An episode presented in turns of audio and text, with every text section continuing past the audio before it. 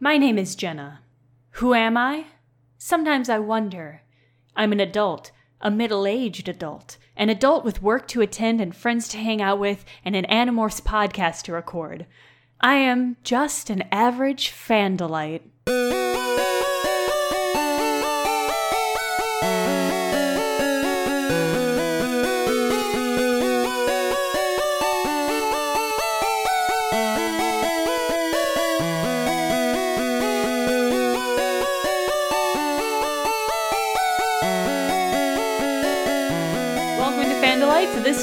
is Book 26, The Attack. The Ellimist is back on their bullshit, transporting the Animorphs and Erek the android to an alien planet. The gang is the Illimist champions in a battle bet against Crayak, the egg eye monster that's been haunting Jake's dream. The fate of the Iskoort race depends on the gang defeating seven Howlers. The Howlers are a synthetic biological creature made by Crayak to murder endlessly, and they have shared memories and think murdering is a game. While mostly fleeing for their lives, the Animorphs discover that the Iskoort are a symbiotic Yeerk race species and may someday teach the parasitic Yeerks their peaceful ways. Instead of destroying the Howlers, Jake transmits his human memories to them, teaching them to love, thus winning the bet. So I'm really excited that the Ellimist and Crayak set up a Space Jam situation for the fate of the Iskoort. I mean, it is, yeah, it is that. It is that. It, it, this feels like a cliche. I'm flashing back to episodes of like Superman, the animated series, where Superman has to be like a champion gladiator on some other planet. It feels very much like that. But maybe Space Jam is the wellspring that all of those episodes f- are flow from. How much of the Space Jam song do you think we could use for our intro music before we got DMCA'd? Um, are we using the actual song Yes. or you singing the song No, while I beatbox? It, it would be the actual song. okay. Um, Fair I'm use gonna is like 30 seconds in a transformative work, right? Oh, that seems like a lot of seconds Mm. for us. Yeah, yeah, I don't know. Especially that we've argued that nothing we've said is transformative and only canon. Well, I feel like our more canon than canon stance might sink us at that point we're transforming the canon. into more canon. Yes. Okay, that's fair. We're transforming it into a Dracon attack cannon. Which totally exist and are real and we'll definitely see again. like everything else in the previous book. But enough Ugh. about that one. Let's talk about the attack. I I I I am struggling with these books, Brent, because I really want them to get back to the attack on Earth and their actual like main battle. I want them to, to go back to fighting Chapman and Visser 3 in their hometown. And we keep getting book after book where they're like on a different planet or in the Antarctic or something like that. I Or teeny tiny. or they're yeah, or they're fucking fucking microscopic, Brent. I just want them to be back home fighting the good fight. I mean, they are fighting the good fight though. If the Iskoort die, then then 300 years from now the Yeerks will never make contact and then they'll never figure out, "Oh, hey, why don't we just bioengineer our way out of this problem cuz we kind of did that with the Venber and I guess the Hork Bajir kind of had that thing going on too. Seems like a pretty common way. How come we never thought of this before? Yeah, it actually seems like maybe there are a lot of bioengineered organic creatures. Uh, because this book has two of them. It has the Howlers and the Isk y- Yoort. Yoort. Which is the, the two synthetic halves of the Isk Yoort. Yeah, the Isk and the Yoort. Yeah. It just seems like this universe is full of synthetic creatures, and that there are, if there are enough Yeerks who want to not possess bodies, that they could, that there are other options. But maybe maybe this goes back to what you were saying about them being like a cult, though. Yeah, yeah. They're they're the the Yeerk invasion army, the quote unquote Yeerk Empire, is definitely some sort of death cult. So maybe maybe they just don't even know that there are synthetic options. And they won't know until 300 years from now when this book actually fucking pays off in universe and they meet the Iskoort. You know, it occurred to me while I was reading this that they could probably short circuit the whole thing by having the Chee create them some synthetic symbiote bodies because we have established the Chee can do it, and also the Chee can generate Kandrona rays. So that's actually almost a better solution. Yeah, this is the second book in the row where Erek has been like around. And he's actually like almost a character in this one. Like he goes with them to this planet to get some shit done. Mm, he Kind of. really regrets having had them throw that Pemalite crystal into the ocean because I he's regret ready. it too, Brent. He's fucking ready for his righteous vengeance on the Howlers. Oh, yeah, because the Howlers are the one that destroyed the Pemalites, their previous owners. hmm Yeah, and Erek Yeah. is very, very angry about that. Yeah, as he should be. I'm also angry that they threw away that crystal because it was very useful and now it would have been the perfect opportunity. I mean, Erek does a good job helping them as much as he can, but he can't really fight. No, no, but he does know stuff about the Howlers. They don't bother to ask him until halfway through the book when they've already had their asses handed to them. Yeah, yeah, they literally don't get any information about the Howlers. They literally don't know what the Howlers look like until they get attacked by something that's not Howlers. And they're like, Are these Howlers? We're kicking their ass. and, and Erek is like, No, what? No. But no, they don't get any info, even though that, eh, just like right there. The the thing that they're getting attacked by is one of the Iskoort guilds, the Warmakers Guild, because the Iskoort have a weird cross between Ferengi society where Hmm. they're all about commerce Buying and selling. Yeah, and also like some sort of bizarro caste system where they have an entire caste that apparently just mugs people. Yeah, it just made me think of like every single D&D based game or like Skyrim-esque game where you have to go join the Thieves Guild and they'll give you quests. In this one you have to like buy the Shoppers Guild and then you can buy stuff. It's like, okay. Right. It's kind of weird. Except in this case, like your ISK determines which guild you are, I suppose. So if you're a war maker, you just go make war. And if you're a magic and superstition, you just verify that a place is free of the spirits of fictional characters. that was super weird. Uh, Cuz KA chose to put that in. Is that is she projecting? Is she haunted by the spirits of the Animorphs? Is this before or after the concept of like astrally marrying physical characters was a thing on the internet? Fuck. I think before, but also the internet has such depths. I'm certain people were already talking about it. I- I'm wondering if Kay Applegate was aware of that phenomenon when writing this. I'd put it in as a sly nod. I hope not, because all of the characters in this book are young teens. And most of them are coupled off, especially Cassie and Jake, because they kiss in this book. Yes, this is the Cassie and Jake Kiss book. Finally. Fucking finally. finally. I mean, they've been they've been dancing around Tobias and and uh, Rachel for a while now, but like we all know, Cassie and Jake are in it, and they finally kiss. Right, then they get all embarrassed afterwards because Marco starts clowning on them, but literally no one's surprised. No, it's so sweet. I'm glad it happened, Yeah. and I'm glad it didn't get erased through some Ellimist bullshit, which I, I for a lot of this book thought might be the case. I am curious to see whether Jake's Howler morph that he acquires comes back Mm. in later books, because as far as I can tell, unless the Ellimist did something without telling them to remove it, there's no Sario Rip thing going on that would cause him to lose access to that morph, and that seems like it might be pretty useful fighting the Yeerks. I mean, it's a good morph. It it does one of those howlers does a pretty good job of decimating the animorphs. Mm, yeah, it takes on all. I guess Erek doesn't count because he's not fighting, so it takes on all six of them, and uh, they barely escape with their lives. So it it seems like a good morph. I guess the only thing that would make it tricky is you couldn't really use the howling if you were in a group combat setting because it would hurt your friends as well. Mm, that's true.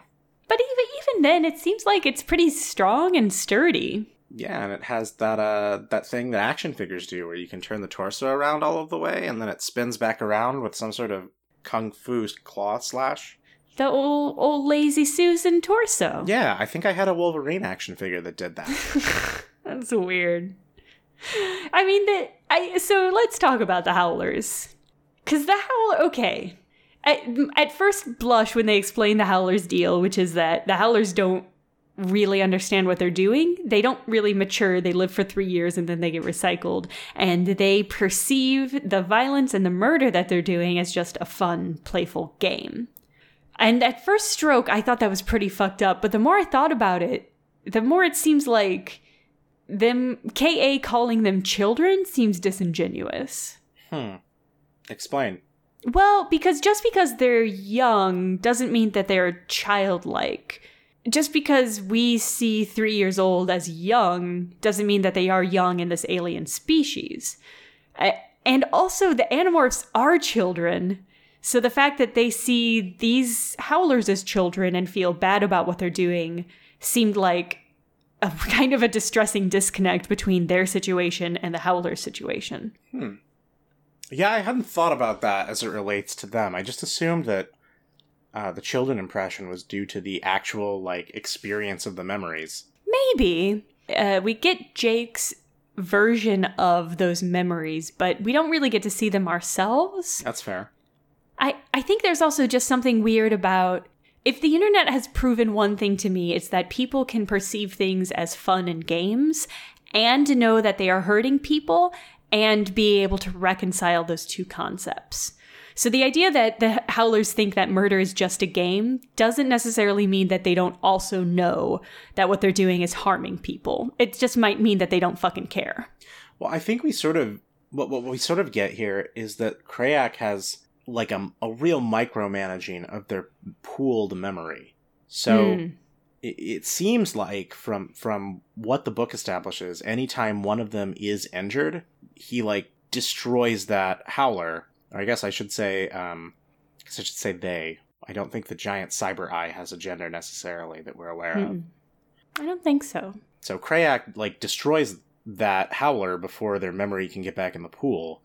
So I think this may be a literal situation of the Howlers don't even understand the concept of pain hmm. and what it feels like to be injured or die because that they have never been allowed to keep that memory. Yeah, I guess that's fair. Jake reasons that, like, the whole motivation behind their final plan is that Jake thinks, what would a defective howler be if all they do is murder and kill? a defective howler would be one that sort of questions that or is hesitant. Mm-hmm. So I, I, guess it makes sense. And the whole the whole gist of it is like they only get memories from the howlers of them being perfect murder machines, but Jake reasons like no creature can be that 100% of the time.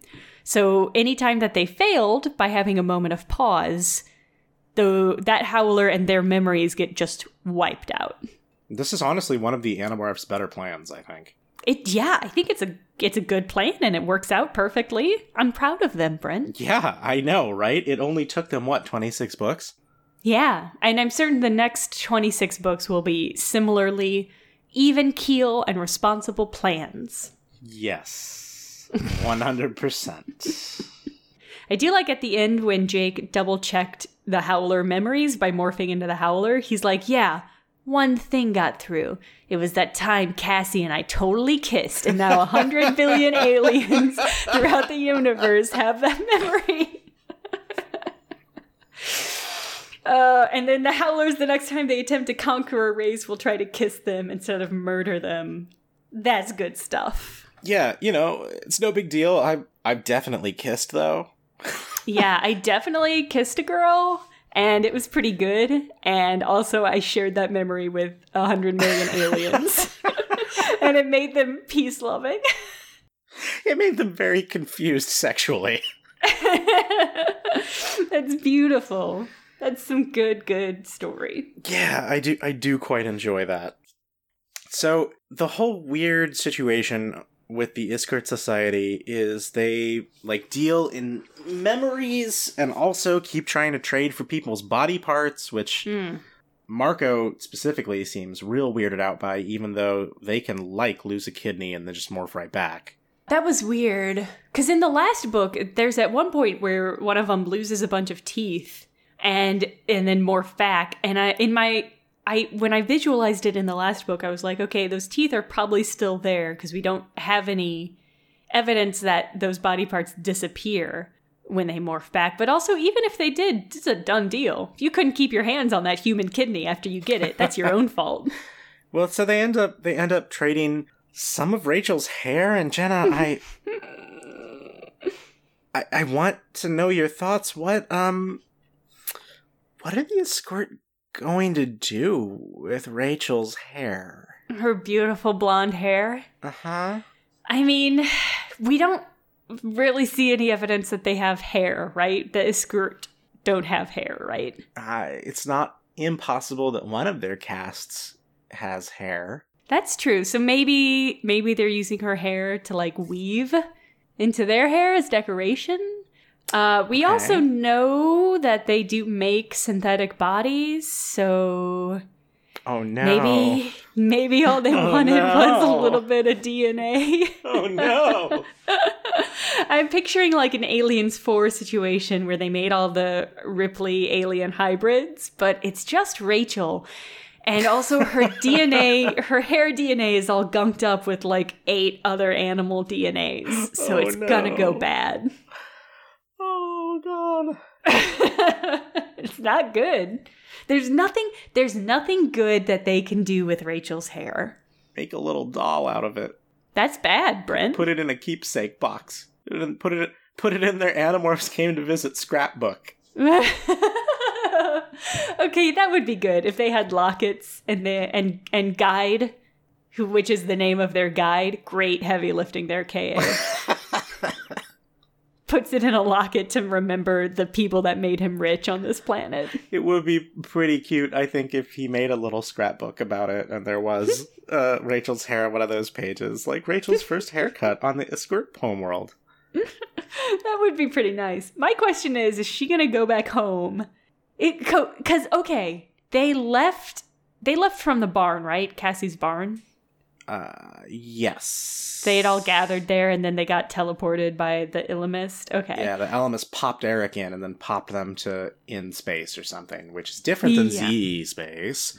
Yes, it's a different letter, so that's how you know it's different. It's described exactly like Z space, but it's in in dimensional space. So you know, it's that's a different thing for sure. But Cassie arrives at, or Rachel arrives at Cassie's house with long hair, and then when she leaves, it's six six inches shorter.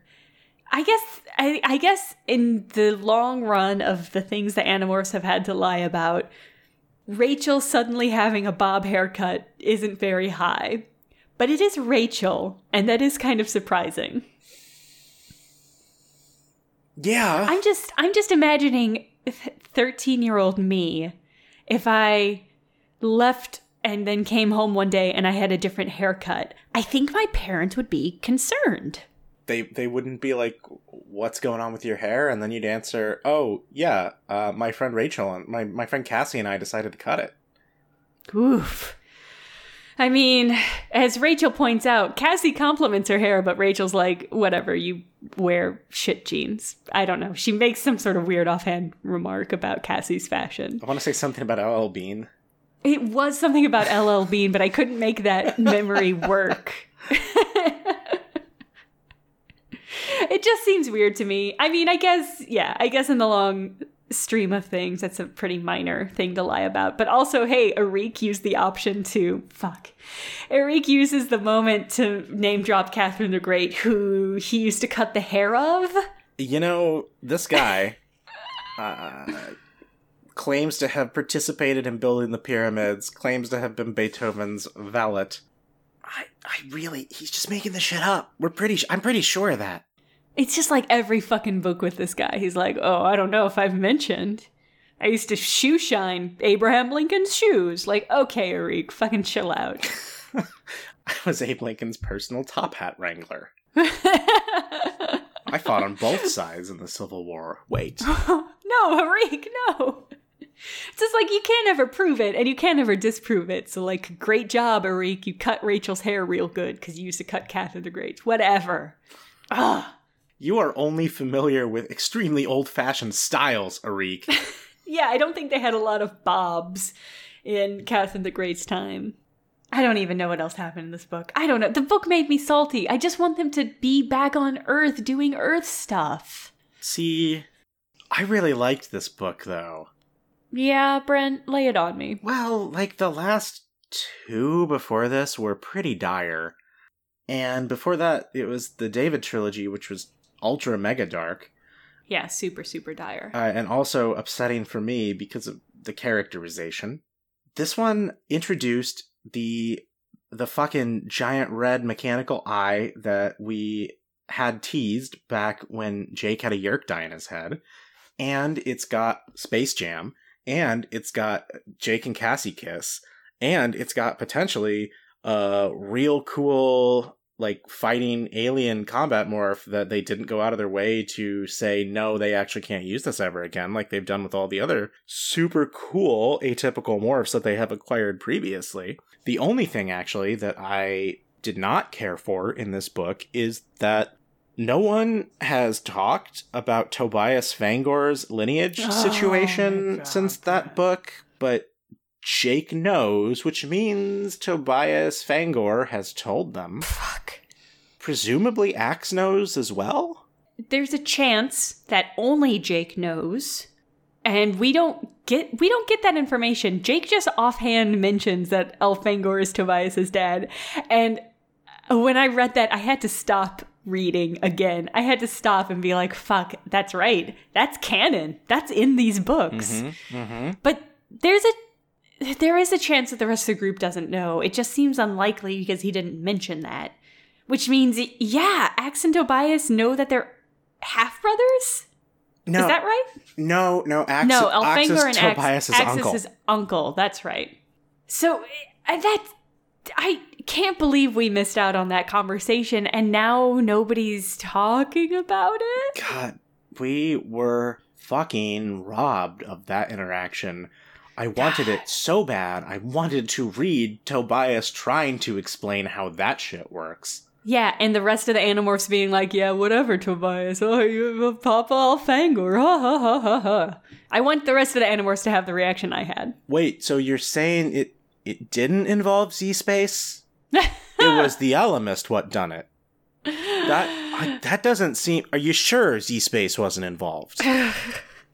And I want Tobias to be like, isn't that right, Uncle Ax? And then Ax is like, don't call me Uncle. And then Jake is just, it's just a pan to Jake's face as he looks right into the camera. he slowly leans out from the corner of the frame with his hands up in a "who me" type gesture. I mean, I'll say this for the book. I thought it was very well written. It was engaging and I liked reading it. It just feels like we take all of these weird field trips away from the main plot. And I just want to give back to the main plot. So, like, your complaint is more about the placing in series of this event rather than the book itself. Yes. I think if this happened a couple books, it, like if they had a couple of books where they were back in San Diego or whatever city they're at and doing home base sort of stuff, touching in, getting a feel for what that is like, I, I think it would have been a, more okay with this book. It's just like, I just want to know what's happening at home.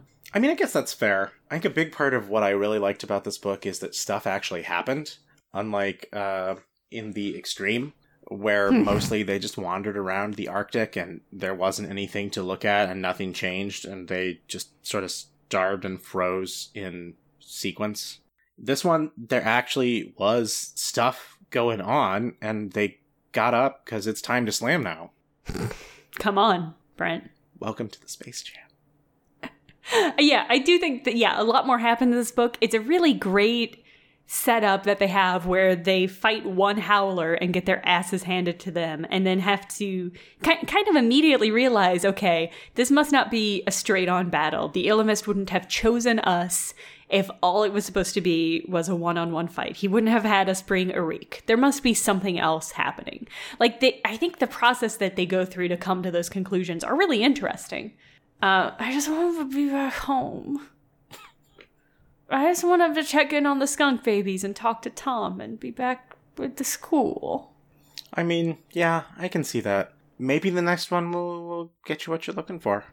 We'll see. Um, what else do we have to talk about in this book? So I was really certain for a couple pages at the very beginning, the first time the Ellimist showed up, that it was actually some other being impersonating the Ellimist because the behavior there was did not seem typical for that character slash galactic force. Really? Yeah, and that didn't turn out to be true, but man, could have been a real cool plot. I thought it was going to be Crayak impersonating the Ellimist. There is a part at the very beginning where they Jake is talking about how uncomfortable and afraid they all are talking to Ellimist, and I at first I thought that was kind of weird because the Ellimist has only ever really done good stuff for them. Like he's gotten them out of jams. He's uh, gave Tobias morphing back, which, as we talked about, is some shit. yeah, did did we talk about that on air? No, but we should. Yes, my god. Okay. Jake has correctly perceived in this book that the Ellimist did not cheat Tobias Fangor. I'm, I'm calling him that from now on because that is canon. Yeah, everybody forgets that's his real last name, Tobias Fangor. Um, yeah, the Yeerks know now. um, he he's correctly perceived that that the Ellimist promised to give Tobias what he wanted, and he did. It's Rachel that can't accept that Tobias has chosen to remain a hawk, even though it means never having a really normal or substantive relationship with her, mm-hmm. romantic relationship, I should say. Yes, that was so astute and kind of surprising to hear Jake just sort of put out there. A lot of the other POV books, the characters talk about how Jake sort of knows his team and how to use them. Like in the last book, when he sent Cassie to go break the news to Marco that they'd vetted Marion before their big date. Yeah. Um, or like when he told Ax to go get Rachel because we might have to do something like unforgivable. Yeah. Uh, I think he just doesn't talk it up himself a lot. I think we've seen a lot of this perceptiveness before. It's just that we've seen it through the eyes of the other POV characters. When it's Jake's POV, he doesn't really usually make a point of bringing it up. Yeah, I think that's true. And I think we saw it, especially in the David trilogy, is that he is actually very astute. He doesn't even seem to be aware of his own astuteness like everybody else's. Like, I think even Cassie has a pretty good understanding of her ability to sidle up and sort of de escalate situations, which we see her do a couple of times. Jake doesn't seem to be quite as aware. Like, he's always talking about how he doesn't know why he's the leader. That's why, because he knows what to do. Yeah, it took us many, many books for that to become really apparent and ingrained. And I think you're right. It's really only become apparent through what other people have been saying about his leadership which is good. That's some fucking good writing. Yeah, honestly, it took me a bit to pick it, pick it out, but that's because K.A. Applegate has been showing it through the decisions he makes rather than the things that he says. Yeah, and I think that's a really interesting way to use a series that has multiple POVs, especially a long term series where you get multiple POVs from other characters. You can sort of hone in on other people's interpretations of the characters that those characters themselves are unaware of. And that's fascinating. Dang, it makes me real sad about Rachel and Tobias, though. Oh my god, right? Tobias, uh, you've got some issues, buddy. He really does. And it seems like he and Rachel have just sort of agreed not to talk about it. Mm, it's a bad way to set up that relationship. Yeah. It may be time for her to move on. Oh no, I'm not ready for that. I'm I'm not either, but obviously this is not healthy for her. No, I mean, it's not healthy for Tobias either, but I don't think he'll ever not be a hawk. Yeah. Like, I don't think he'll ever commit to being human again.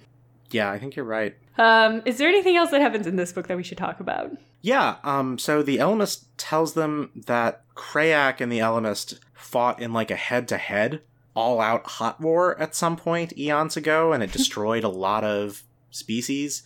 And I I wonder if that's not part of the reason why so many planets in the galaxy seem to have only like a handful of native fauna, and hmm. why like a lot of the aliens that we've run into have been bioengineered.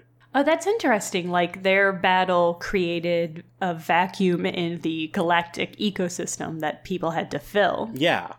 I could see that. I like that actually as a as a world building sort of illness that other creatures have been reacting to. I mean, I I do count the Andalites as bioengineered in this instance, since Of course. We have established as more canon than canon that they designed their own forms via incomplete morphs. Yeah, absolutely. I mean, probably their original homeworld, as we recall, was a moving homeworld. It probably got destroyed, and then what are you going to do? Readapt. Exactly. That's probably why their arms are always described as a little weak, because they're just sort of halfway in between turning into arms. Yeah, they just need hands. The arm parts aren't as useful. It's really the hands, Hands. that that's where the energies are at. With them long fingers. I mean, why would you say it like that? But yes. Mostly just to make you uncomfortable. uh, is there anything else? Just that, like, at the very beginning of this book, Rachel nearly broke some dude's finger because he was trying to hold hands with her at the Lion King assembly, and that's so great because Rachel fucking rules. Yeah, Rachel's the fucking best. And he was love like, You so almost much. broke my finger. And she's like, Almost. Come back over here and I'll finish the job. yeah, and it's clear, like, he was trying to quote, hold her hand for an extended period of time. I like that Marco, or I think it's, yeah, it must have been Jake because it's a Jake POV. I like that Jake looks over and she has this sort of dreamy look on his face. And Jake's like, that means she's about to hurt somebody. Yes. it's like, Yes, Jake's like, you know, I'm aware that look means that she's dreaming about which of his fingers she's going to break off. yeah, a great Rachel moment and a great Jake moment to be able to interpret that look. Yeah. Yeah. Well, you know, they've had 26 books and several side stories now. They're all very close.